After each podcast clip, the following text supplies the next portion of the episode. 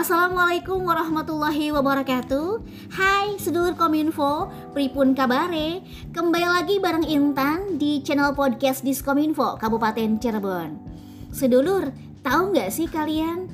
Vaksinasi COVID-19 untuk anak usia 6 sampai dengan 11 tahun sudah dimulai sejak tanggal 14 Desember 2021 kemarin loh Kementerian Kesehatan atau Kemenkes telah mengalokasikan 6,4 juta dosis vaksin Sinovac yang memiliki emergency use authorization untuk anak berusia 6 sampai dengan 11 tahun.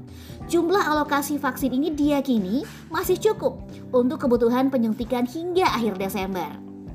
Nah, kemudian untuk pelaksanaannya sendiri gimana sih?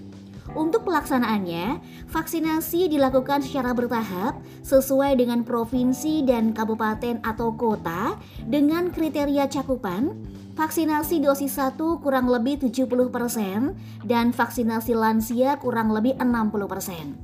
Vaksinasi ini akan dilakukan di puskesmas, rumah sakit, fasilitas pelayanan kesehatan, pemerintah ataupun swasta, dan pos-pos pelayanan vaksinasi serta sentra vaksinasi. Gimana sedulur? Udah siap kan buat divaksin? Jadi yuk daftarkan anak-anak kita untuk vaksinasi. Karena anak usia 6 sampai dengan 11 tahun juga rentan loh akan virus. Nah segitu dulu informasi dari kami di episode hari ini. Nantikan episode-episode kami yang akan datang ya. Salam Kominfo. Wassalamualaikum warahmatullahi wabarakatuh. Bye-bye